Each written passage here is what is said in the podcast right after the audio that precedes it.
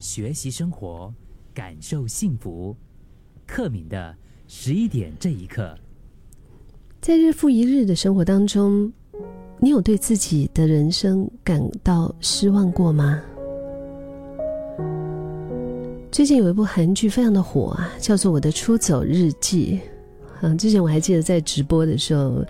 呃，两个月前吧，那个时候燕妮老师就有跟我提过这部剧，我还上网去找了一下，我觉得挺有意思的。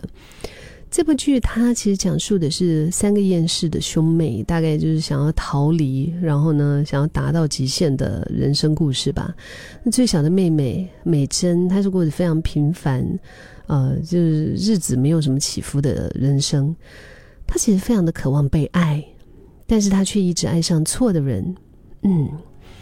那那些错的人让他感觉到渺小，变得微不足道。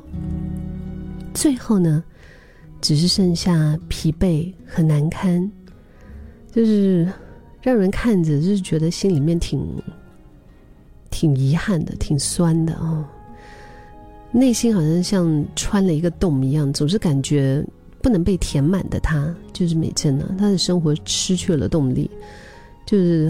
好像每一天就是拖着那个身体漫无目的的这样子过啊，一天一天这样子的过，一直到他遇上了一位神秘的大叔，哼，因为这个人的出现哈，就可以让他慢慢的重拾回了自信。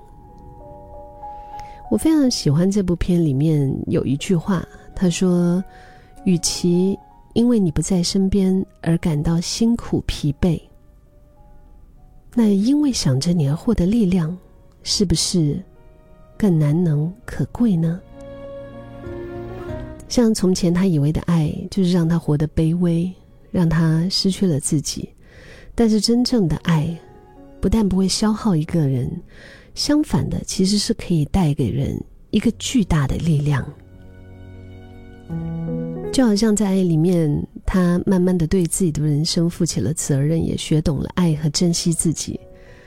当然，如果你现在也是对自己的人生感感到失望的话，嗯，我觉得不要怕，就让我们带着爱重新出发。